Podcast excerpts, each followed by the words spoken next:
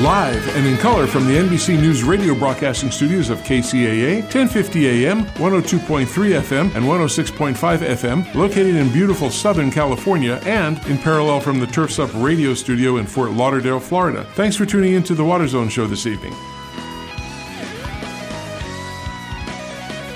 Good afternoon to everybody in the world. Welcome to the Water Zone tonight. I'm your host, Rob Starr, along with our other guest host, Davey. Chris, how you doing? Splendid, man. Just uh, coming off, you know, a very interesting week. It was north and south, hot and cold night and day here.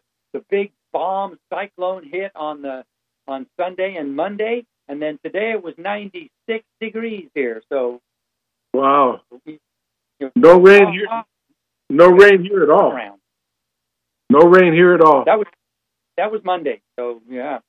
So in, in two days from then, it's gone from uh, I think the high was 56, 58. Now today it was 96. wow. getting getting weird.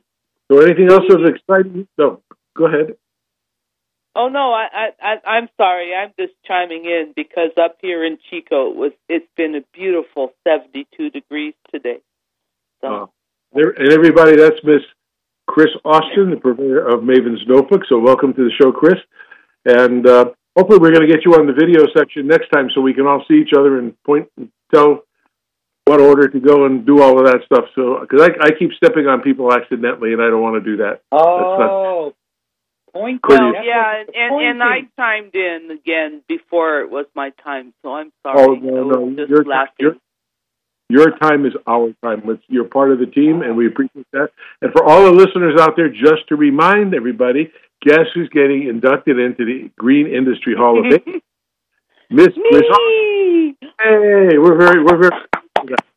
And as I've always said, all of us, including Kathy Kellogg, who's part of our show, uh, and she'll be on tonight as well.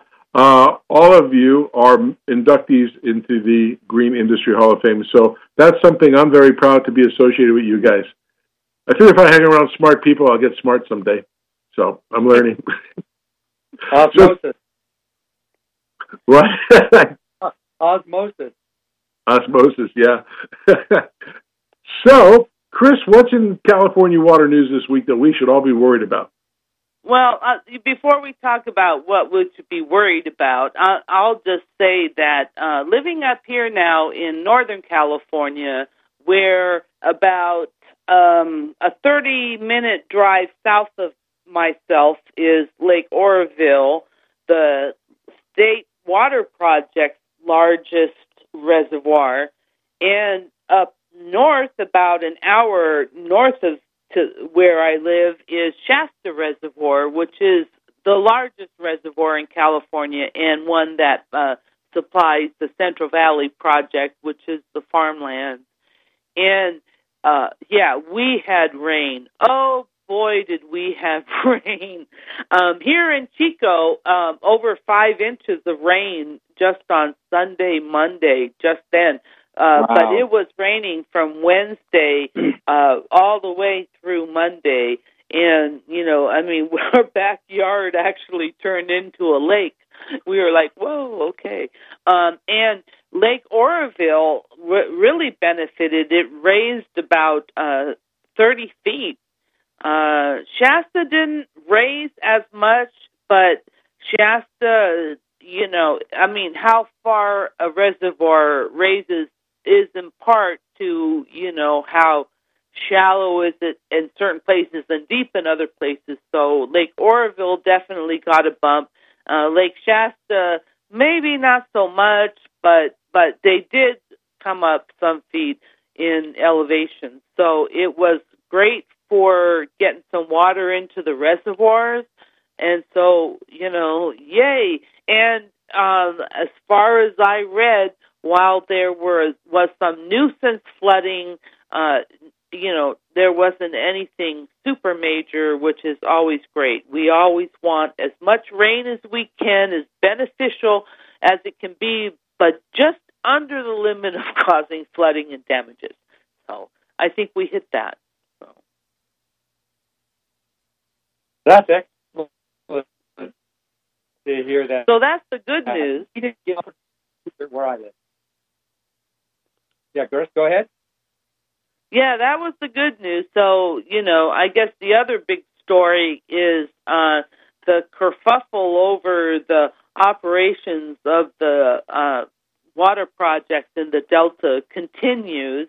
Um, you know, it, it's kind of interesting to note um, that it was the Trump administration back in, I think, like 2019 uh, they redid the biological opinions, which are the rules that govern the operation of the water projects that are in the delta uh, to, you know, preserve endangered species and the like.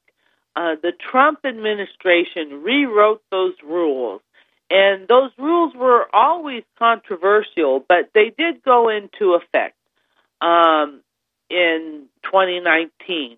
And so they were they have been the rules that have been in effect for you know this year and the the year previous.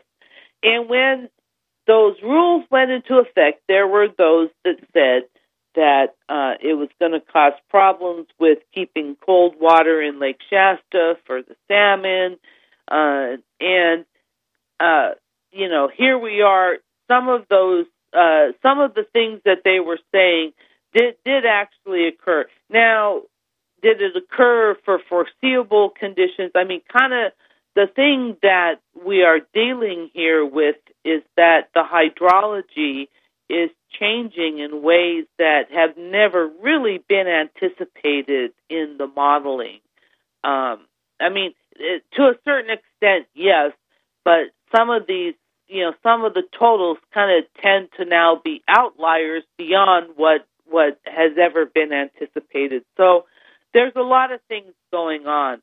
Uh, but the Biden administration, about a, a month or two ago, uh, moved to have what they call reconsultation on those biological opinions, those rules that uh, govern state and federal water project operations in the Delta.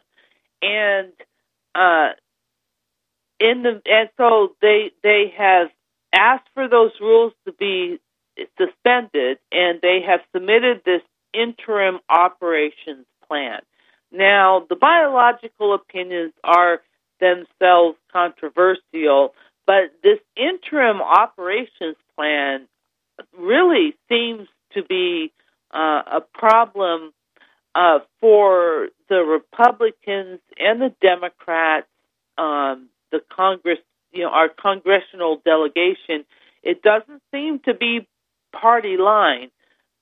Uh, you know, the but the DC congressional delegation on both sides is really not happy with this interim operations plan, as are other people, you know, other organizations, the ag organizations, and whatever. I haven't really heard uh, I, I, I don't really have a perception of where the environmental community is, is sitting on this dispute, but um, but it is interesting to note that this this interim operations plan that is proposed is uh, you know not partic- not being supported by the Democrats or the Republicans.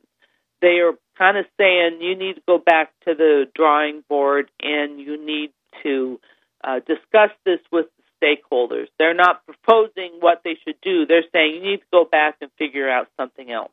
So that's what people are concerned about these this last week here.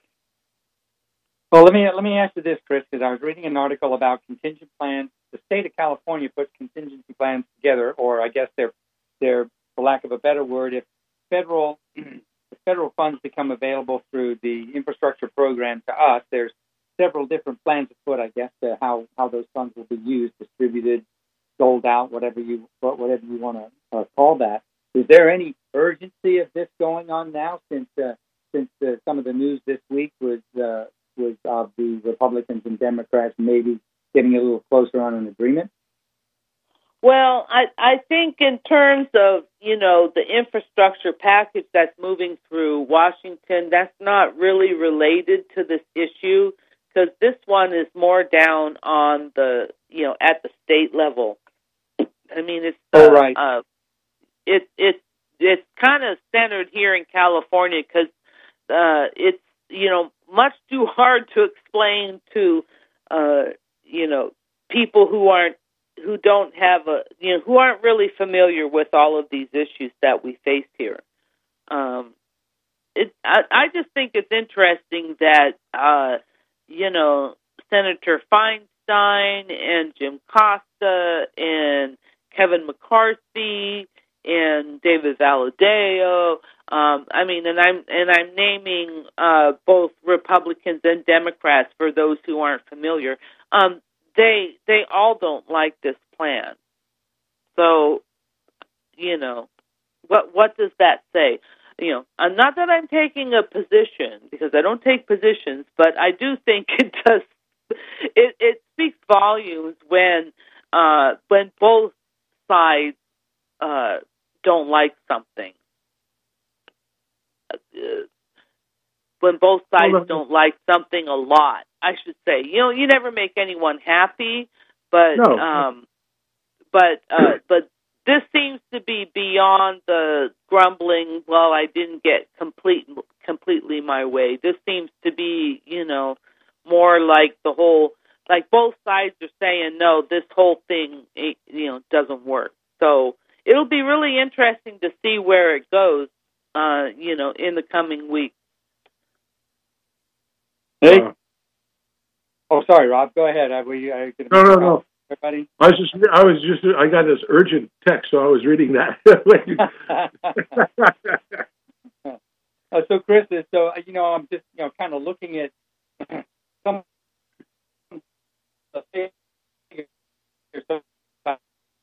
stuff. Definitely not a drought buster, right? We all know that, right? You know, one one storm like this certainly doesn't deliver us out of a um, uh, out of a out of a drought. Um, but state statewide, it was a it was a great benefit to the state. I mean, everything I've seen so seen so far, right? So, um, you know, the the only bad thing is is, is would be if this was the only storm we got this in this season. How much water do you think they collected from the storm water running down the oh, streets? Oh gosh, you know, a, a, a, um, a lot. I mean, they they kind of talk about this in billions of gallons, but I mean, oh, Lake Oroville rose 30 feet.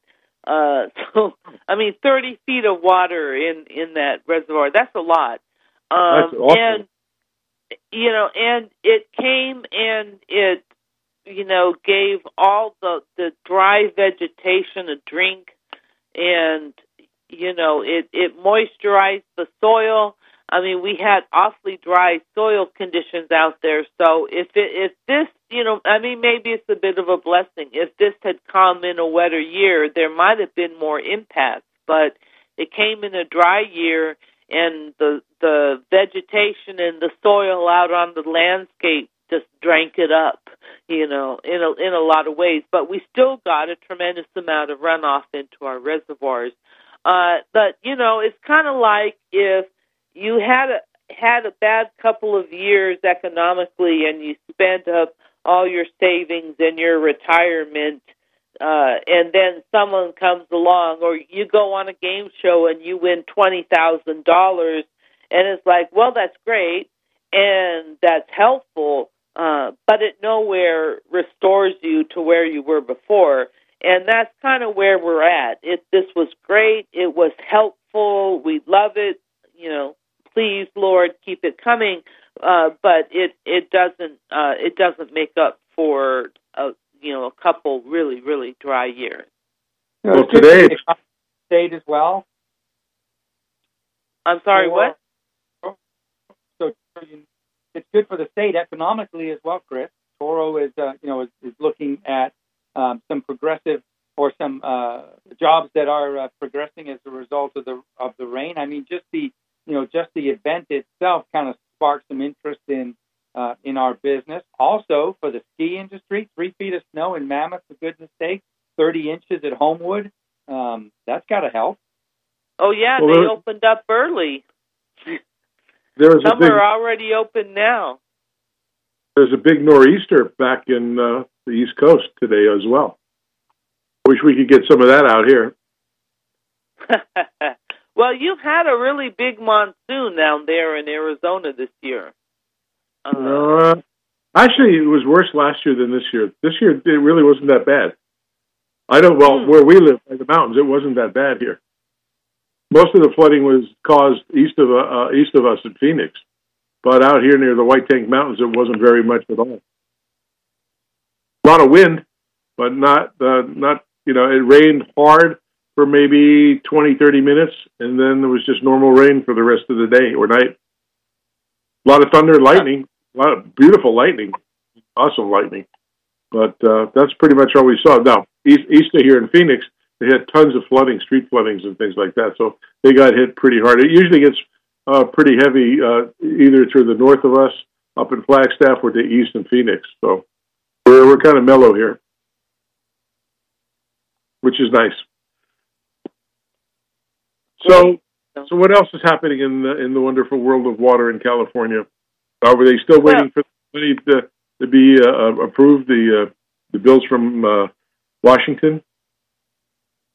Um, you know, I don't know how much anticipation there is for that. Um, you know, I, I will say that one of the more read uh, articles on the the notebook today was about how you know the crop harvesting has changed in the last few years, and uh, you know, last year, you know, it, uh, there and into this year, rice has kind of gone down in acreage, uh, and so has cotton to a certain extent. But mm-hmm. nuts are, you know, inching up in terms of acreage. Uh, you know, some interesting charts. Uh, you know, field crops are on the decline, and permanent crops are on the rise and you know, the problem with that is that you can if you're growing you know fields of broccoli and cauliflower and you don't have water you can just not grow broccoli and not grow cauliflower. But if you have an almond orchard uh you know you just can't not water your almond orchard for a year or two. And I, that has led to uh, some almond orchards being pulled out, although almonds still occupy uh, way, way that by far the largest category category in terms of harvest acreage. You know, right? Uh, grapes coming I, next. You know, I see. I see here in Arizona a lot of cotton fields, loads of cotton yeah. fields here. You know, and and there are uh, there are people that talk about that say, you know, growing uh cotton in the desert is a waste of water, which is it, I mean, but there's just an interesting thing to contemplate here. And I don't know if it's true for Arizona, but I I have verified that it's true for California that in terms of the climate and the soils that they grow cotton here and it the the amount of cotton produced per acre is twice as much as anywhere else in the country, meaning the southeast, Georgia, or wherever. Um, the the yield from the fields is phenomenal. So, you know, is it a is it a waste to to put to to grow cotton in California if your yield is twice as as much as anywhere else? I mean, I I don't know. That's a hard question to answer. Uh, you know, there are impacts from growing that cotton, but there's also benefit too. I mean, we need cotton. We need clothes. We use cotton. We use cotton all over the place. So, you know, we need we need to have these crops.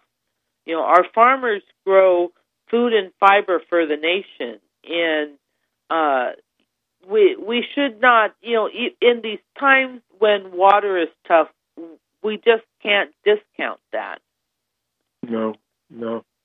And unfortunately, the guy from My Pillow buys his cotton in Giza from the Mediterranean, not around here. So, uh, it'd be nice if he bought him more American stuff. But I guess there's different degrees of, from what they say, different degrees, uh, or, or if that's the right terminology, for the grade. I think the grade is a better word. Better grades of cotton in those part of the world in the Mediterranean than they are here. In they're softer, more breathable. At least that's what the commercials say. I don't know how true well, that is. And, we we grow a lot of um, this Supima cotton here in California, which is really high value, nice stuff.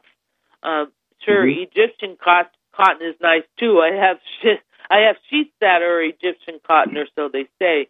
But um, you know, it's it's just it's just interesting to reflect on. Is it a waste of water to grow cotton in a place where it's uh, where water may not be plentiful, but the yield is huge?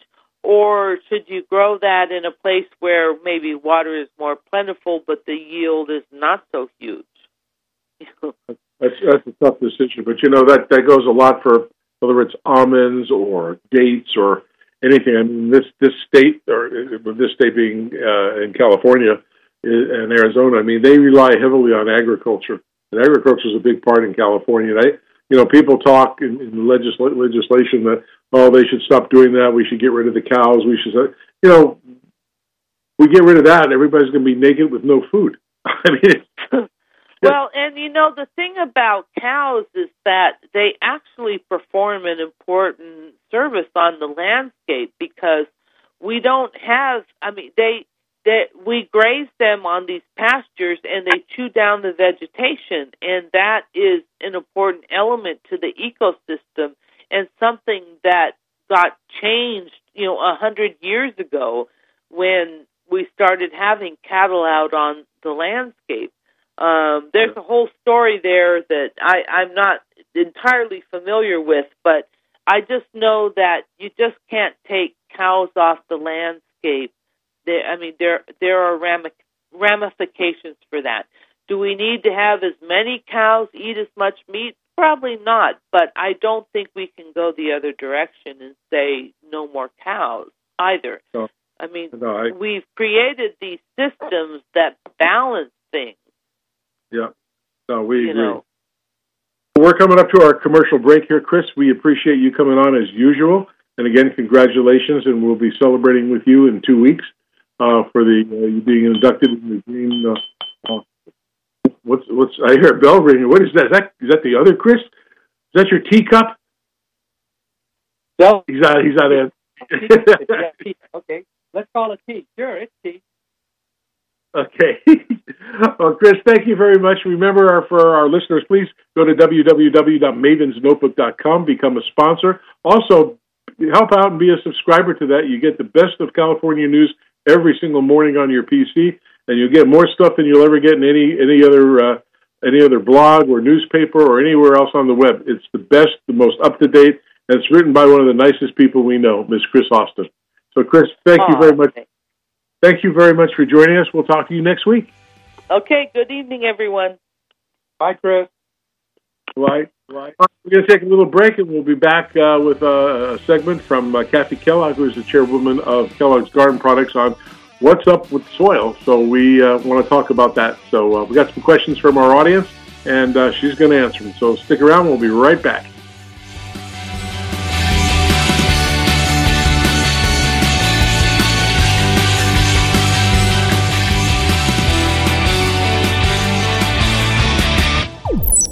This is 1050 AM KCAA Loma Linda and 106.5 FM Yucaipa.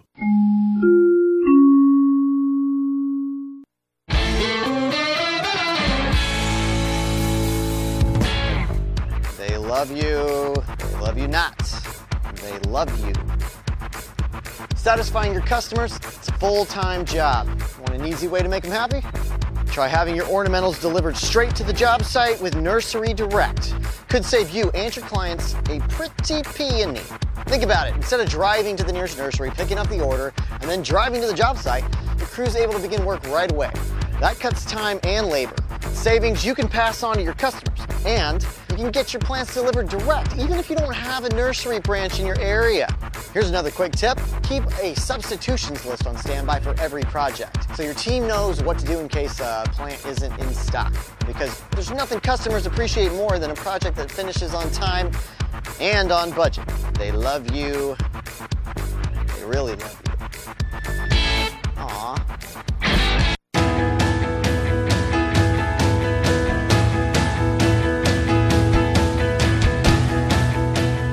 All right, uh, welcome back to the second half of the Water Zone. Hope everybody's having a great evening, and it's uh, nice where you live, except on the East Coast where they got a nor'easter going, and that's pretty nasty, I hear. A lot of rain and, and such, and uh, and I guess we're getting the Chris Chris uh, Davies said earlier. Uh, I guess we got some uh, snow in in, in uh, California, so uh, at least uh, hopefully it can help us. But I wish we can get some of the water they got back east. Anyway, we're going to bring on our special. Uh, special uh, person, Miss Kathy Kellogg, and she's going to do her little segment on what's the scoop about soil. So here we go.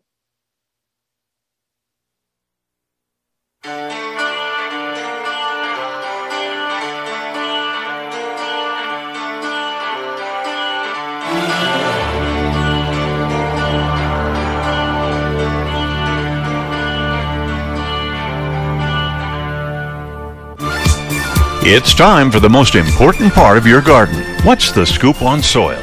Your host is Kathy Kellogg Johnson, chairman of the board of Kellogg Garden Products, an industry leader in all organic soil products. Okay, we have a great basic question tonight, but we love those types of questions. This is from Marcia. Marcia's up in Seattle, Washington, and Marcia asks, can leaves that collect in garden soils harm the plants?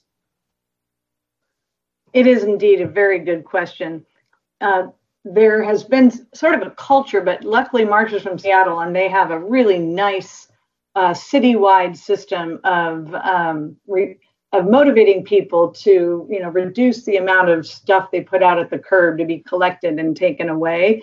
I think the culture of leaving things like leaves around your plants to mulch the soil is a tremendous tradition.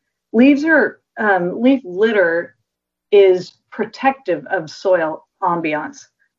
Ambiance is my own description because soil loves to stay at a temperature that is equal, something temperate.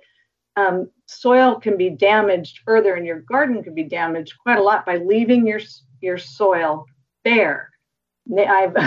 We launched a whole campaign about naked soil once, and yeah, our marketing people didn't like it that much. But uh, my my uh, tagline was no more naked soil never ever ever leave soil bare because there's so many ways in which it ruins uh, it it gets rained on runs away the uh, drops even from an irrigation system also compact soil particles or wash them away. Wind can erode and and make uh, and damage soil. Sun in particular like you're having right now you know in the heat wave we had in seattle um, bakes the life out of the soil. And as we all know, it is life in the soil that we're all striving to have. So, leaf litter creates this lovely blanket effect at night and shade effect during the day. And it helps it helps from um, encourage the life in the soil by protecting it. Now there is kind of two rumors I'll put to rest. One is that eucalyptus leaves have to be toxic to soil because plants don't grow under eucalyptus trees. Well, we actually uh, commissioned a study at the UC Santa Barbara, finding out it was two decades ago, but we did uh, multiple plots of different types of leaf litter to see if there were toxicity. And composted leaf litter always did a little better than than just plain leaves. But basically, the reason plants don't grow under eucalyptus trees is are is because eucalyptus trees are water hogs. They are really a good competitor for water, and they just don't let anything grow because their uh, small root system will get to the top of the soil and take all the water. So this that was um, also oak leaves. We've been hurt. We've been there's a rumor out there and a myth that they are toxic in some way, but it's best to compost them so that they protect the soil. Um, a composted leaf litter would be your very best friend in terms of putting it back in your garden.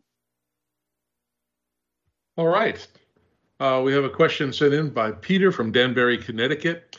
And he said, Someone told me that you can sterilize soil. Is this true? And for what, what is this purpose?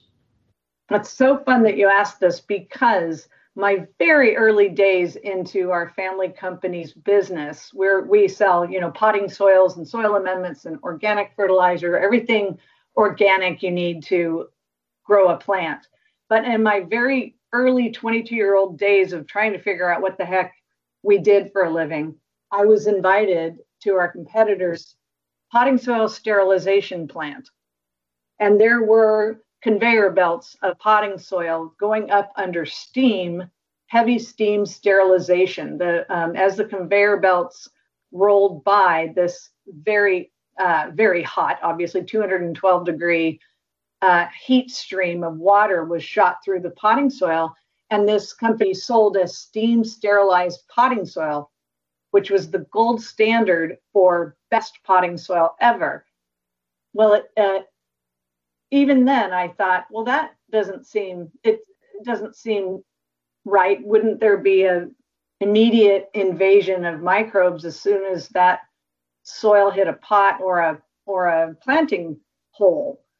And so I've since been, uh, my long journey from that day has shown me that, in fact, sterilizing soil is a lot like really almost chemotherapy for your own body. It does kill everything, but then whatever builds back first is whatever uh, you encourage in terms of um, probiotics and healthy food and hydration and exercise. So for your soil, if you were to steam sterilize it or you were to sterilize it chemically, you are now in a battle for the purity of the soil. And I would, um, there are times like with fusarium wilt or strawberry crops, for example, there's uh, a, a reoccurrence of disease that's really difficult to fight I could see that being a direction to try for that kind of a situation. But for um, everyday healthy soil that turns into healthy plants that turn into healthy food that you eat, the more microbes, the better. The more encouragement of life, the better. And um, the more that there is an abundant amount of nutrients and a lot of microbial activity that translocate those nutrients into the roots of the plant and then into the food that you're deriving from the plant, that to me is a much better direction to try. I'm glad Kathy. I want to thank Kathy a lot for joining us on the show and uh, get get to answer those questions that our listeners uh, want to know about. And she sure, obviously, she knows what she's talking about. She's the chairman of the board of Kellogg's Garden Products, and uh, they can be purchased in lots of big places. Uh, uh you can go to www.kellogg's Garden Products and see all the different uh, types of soil that they sell and, and amendments, and it's pretty interesting. You think it's maybe just one or two or three or five. They got a whole host of products they sell under under that name and also uh, GNS.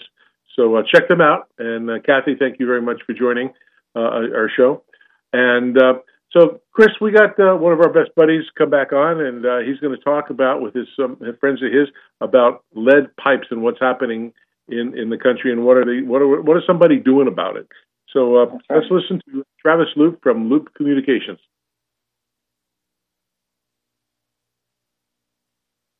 Going to talk about the issue of lead pipes today.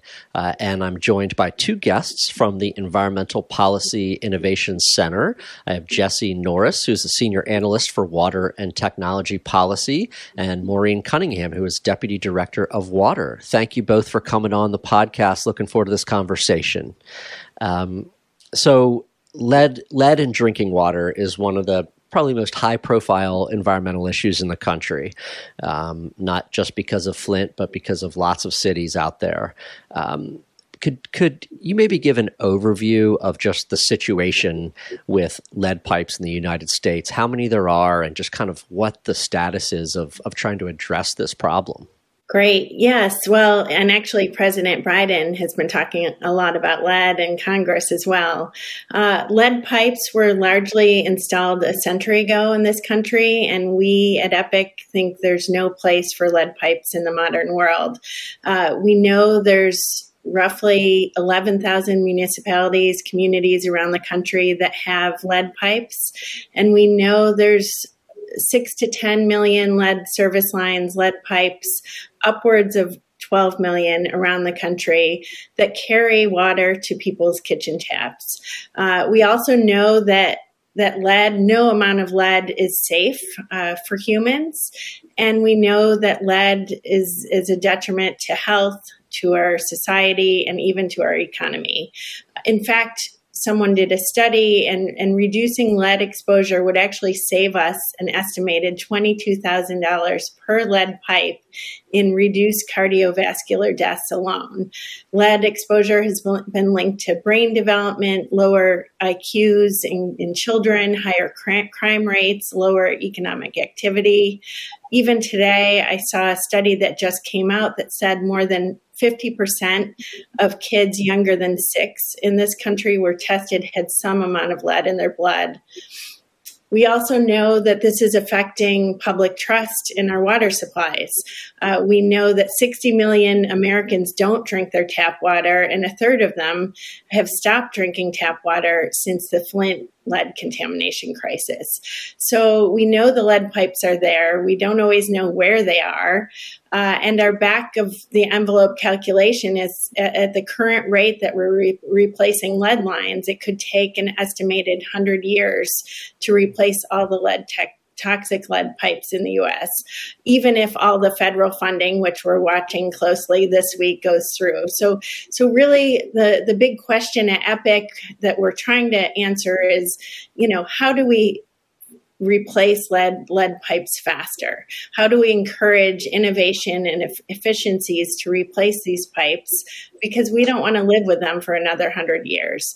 So both of these questions are linked to data and visualization and communications, and that's why we launched our Water Data Prize. So with the appropriate action and innovation and investment, we hope that we can see the replacement of all lead service lines in the next decade in this country. Hmm. Great overview. Thank you.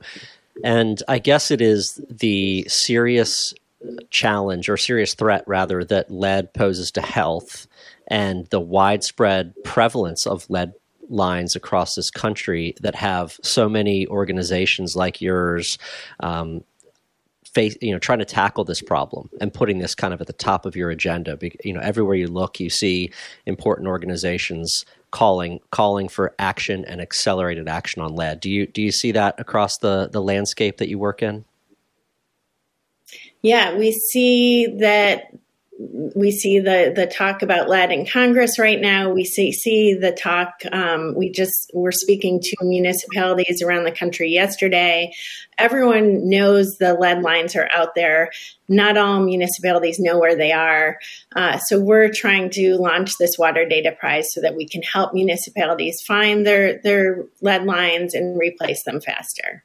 Hmm you know, you mentioned that that there might be some increased funding from the federal government to tackle this problem, but uh, money's only part of the solution, right? There's some there's some real challenges here with addressing the lead pipe situation. Um, I, I, think you all kind of have identified four different areas, and I'd love to have you explain those for folks. Why has this been such a, a persistent problem, and why why could it take a decade, you know, or, a hundred years rather, um, to, at this current pace to to deal with it? Well, we know in this country that water utilities are facing a multitude of water challenges, not just lead. We know uh, that lead is, is a big challenge. Uh, and what we're seeing and watching in Washington is the lead and copper rule re- revisions, which is a new federal regulation that may become effective in, in December. And when that goes into effect, municipalities and water utilities will have to respond to those regulations. So, some of the challenges related to the regulations uh, that, that water utilities are facing, as I mentioned before, is that many municipalities don't know where their their lead lines are, where their lead pipes are. They want to know what tools and data can help them uh, find lead pipes and what are the best ways to publicly share. So that's the inventory piece. Uh, another challenge for municipalities is, is the mapping. How can they make this information on where their lead lines are more accessible, easy to understand, and interactive so that residents know where the threat is? Remember, this water quality threat is, is different from others in that it's often found in an individual home uh, rather than at the water utility plant. So mapping is, critical so that people know where these lines are and can ex- access that information. Another uh, challenge is is the equity piece because in many cases the lead pipes are on the homeowner's property or the landlord's property. Um, there, there's a huge piece of equity. How do we make sure the most vulnerable populations, uh, those most at risk, uh, get their lead lines replaced first? Um, and how do we, you know, make that a priority, the equitable uh, replacement of lead pipes? And the last uh, category or challenge is communications. Uh, the lead and, and, copper rule revisions have a, a, whole suite of new communications that water utilities are going to have to build on uh, in the future to communicate to the public about lead. So, what design tools and visualizations could give water consumers more actionable information on lead violations, lead sampling results, lead service line replacement status updates, and other health information. So, th- those are the four challenges we're seeing, uh, and are four categories that we see in the, in the new federal regulations. Hmm. Yeah, that gives you, uh, people a sense of why this is so difficult uh, to to make more progress on. Those those are tough challenges. There's a number of challenges, so uh, it's very difficult. Um, and and there's things that have to be overcome there that don't just involve money. Um, and so you all at EPIC have launched a competition to try to tackle some of those challenges. I'd love to hear about it and share that with folks. Awesome. Yeah. So we launched the Water Data Prize uh, first in 2020, but this year is focused exclusively on lead and directly mirroring those four key aspects that we see municipalities facing. And the goal of this is really to say we know that there are millions of bright ideas from communication experts, from design experts, from technologists and data sciences that would be really relevant to finding and removing lead. Um, but there are a lot of cultural and organizational barriers or just inertia that prevents those ideas from reaching the water system managers or those smaller municipalities that need the assistance the most. So that's what we're trying to help with is pulling together all of the the creatives and experts in the field, um, or those outside of water, right, that just know about communications and can say, here are some tips and tricks that you should use when thinking about communicating around lead pipes. So the 2021 Water Data Prize is open to anyone um, looking to help across those four different areas. Fantastic. And could you let people know where they can go to to look at the contest and, and how to enter and what, what maybe the deadline is for doing so? So, for more information, you can go to waterdataprize.com. That will have all the information about uh, those categories, examples of the categories, um, general FAQs. And so the prize was launched on September 15th, and applications are open through November 10th. Fantastic. Very exciting. Well, I would like to try to dig into those four areas with you a little bit because your competition specifically identifies those the inventory, the mapping, the equity, the communications. And I'd love to just dig into the, why those are challenging, um, maybe some examples of good practices that are out there or not so good, and just kind of give people more of a flavor for the, the situation here. So the first one is inventory. And what we're looking for there is really what is the best technology or tools or data that could be used to predict or determine whether there's lead within um, a home. And so there's a couple different ways that people have done this. Uh, one huge predictor is the age of a home and the location of a home. So we're trying to say, um, how what is the best technology or practices that municipalities could use to determine where the lead pipes are Um, the second is mapping, and I think we have a couple of examples that we wanted to show y'all to basically get an understanding of what's a good example and what's a bad example. Yeah, let's um, take a look. Um, so the first example that we're looking at is from DC Water. And what we really liked about this is that you can see very clearly every home is delineated. And as Maureen was mentioning earlier, with lead, it can both be the pipes in someone's home or the pipe that is um, delivering the water to someone. And so we need to understand where is it in the home or on the street. And with those predictive tools with inventorying, sometimes we're just uh, making a strong estimate as to whether or not there's lead there, or we don't know at all. And so, in the case of DC Water, this legend really makes it clear as to yes, it is confirmed that there's lead, or it's not lead in your home. And so, I, as a resident, could very clearly understand that. Um, the next example is in Boston, where I am currently based. And this is where I look at this and I'm pretty overwhelmed because there's a ton of dots on this map and it tells me nothing really. Um, I, the legend here just said lead services. And so that's either on my home, in the street. They know that, they don't know that. Is it confirmed? And so I'm left with more questions than clarity when I look at this map. And so what we're trying to say is just, you know, what are the ways in which we can design this, communicate effectively so that when a resident or a municipality looks at this, they have a clear vision and plan for how to address the lead replacement. Um, I'll pass it to Maureen for the next two examples. So the next category is equity. We know that many lead pipes are concentrated in older houses and in older cities too. We also know that communities of color and low income Americans are especially impacted by lead in drinking water in households. So, because of that, we wanted to include equity as a category, looking at what's the criteria for determining who needs a replacement first, how are communities in need even identified, and how are communities with high levels of lead poisoning and known lead lines prioritized. So, these these are the questions questions we're looking at and hoping to answer and see answers. Hmm, fantastic. And I know the fourth area that you're focusing on is communications. You mentioned that before. Um, what are some, some examples of good communications or maybe not so good communications? Love to just kind of look at the, the practices out there. Okay, we know communicating about lead is critical, and it's critical as part of the new federal regulations. Uh, we even heard from a municipality yesterday who lost the public trust because of failure to get in front of a water contamination crisis in, in that municipality. So, getting in front of the communications, getting the communications right, right from the on- onset is, is critical. And there's a lot of new um, communications that are needed.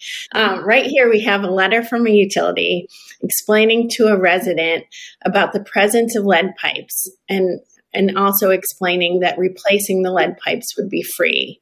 So we see a lot of text. This came in the mail. Uh, we don't see any visuals. Uh, the letter references things like lead laterals, which who knows what that means. Uh, so someone receiving this letter may just throw it away and assume it's junk mail. It's not a bill, um, so they just throw it away. So that is an example of maybe not the best communications. The next example comes from Philadelphia, and, and we have a screenshot here, but you can actually go online. It's an interactive website. It has clear guidance about what's going on with lead. It has even has a video for folks to watch in case reading is not their thing and, and they really want to delve into the issue. And this resource is also available in multiple languages. So we really like the example of Philadelphia for that reason. Uh, and in general, we want to see communications that are available in multiple languages, easy to read language, not not using a lead service line, but maybe just saying the pipes delivering water to your home. And we want to see communications when we're talking about lead. It may require communications in many forms. So letters to to a resident. It could in, it require the internet and videos, but ultimately, it may also require door to door and face to face communication as well. Great uh, outline of those different areas there. So, uh, when this competition closes, um, you all will be taking a look at all the submissions. Um, what happens then with the ones you identify as the best, the winners, if you will? What what's going to happen to try to to actually get some mileage out of those? Yeah, definitely.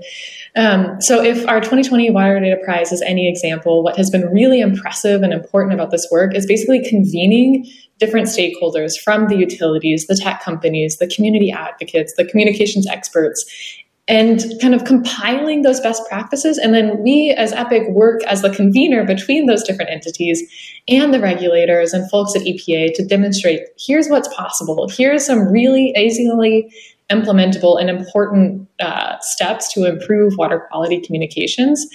And so we'll compile all of that. Um, we have a number of engagement opportunities and then really work to facilitate kind of that communication and implementation of the ideas um, after the prize. Yeah, I mean, ultimately, we're trying to push the needle here and encourage more innovation, more ideas, and ultimately, we're trying to move the needle on lead lead pipes. We don't want to see them around in the country, and we really want to amplify any efforts to quickly, efficient, efficiently, and equitably move and replace them. Uh, innovation is really a key to this water data prize, and we think it's also the solution to replacing lead pipes around the country.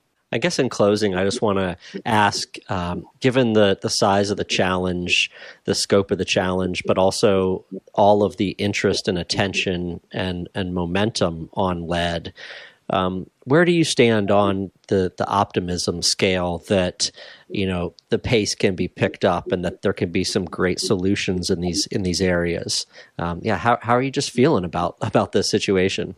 You know, we just had a meeting yesterday with some municipalities, smaller municipalities, under resourced municipalities, and a whole slew of additional partners, funders, impact investors. And I really think the innovation is out there, and we just need to kind of harness it for replacing lead pipes. So I'm optimistic. I think the federal funding we hope will go through, and that will help as well.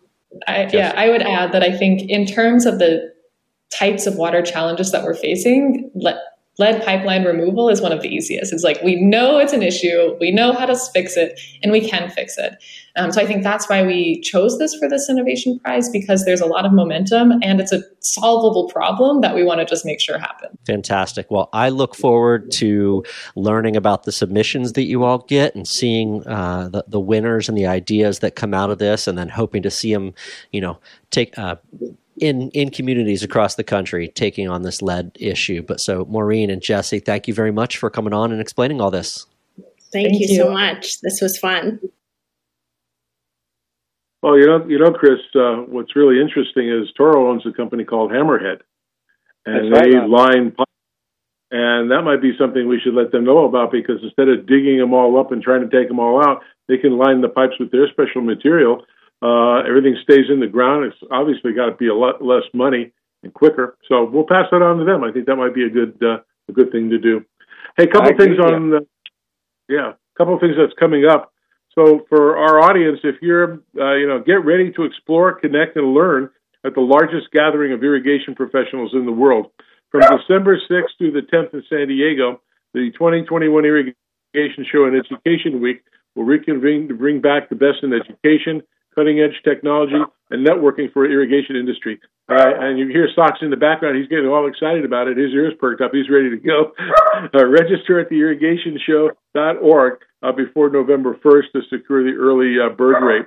And we're also um, on the 14th of uh, November, uh, for those of you who like Wyland, the marine artist, W Y L A N D, he's having a fundraiser and an auction down near the Sawdust Festival in Laguna and to find out more about that uh, and to attend, it's it's, it's really awesome. He'll, he'll even paint paintings in front of you, and then they raffle them off as well. Uh, you can go to wylandfoundation.org and learn more about the uh, the event that is coming up on the 14th of the month. It's great. They even have, uh, if you come early and sign up, where they have a whale uh, searching ride that you get on a boat, go out in the ocean, look for whales, and come back at four o'clock, and then you have the dinner and the auction and stuff. It's uh, and you get to meet Wyland, get pictures with him. Uh, it's a pretty nice event. Chris and I are going to be there as well, uh, since we're, we're a sponsor of that and a participant with him uh, with Toro.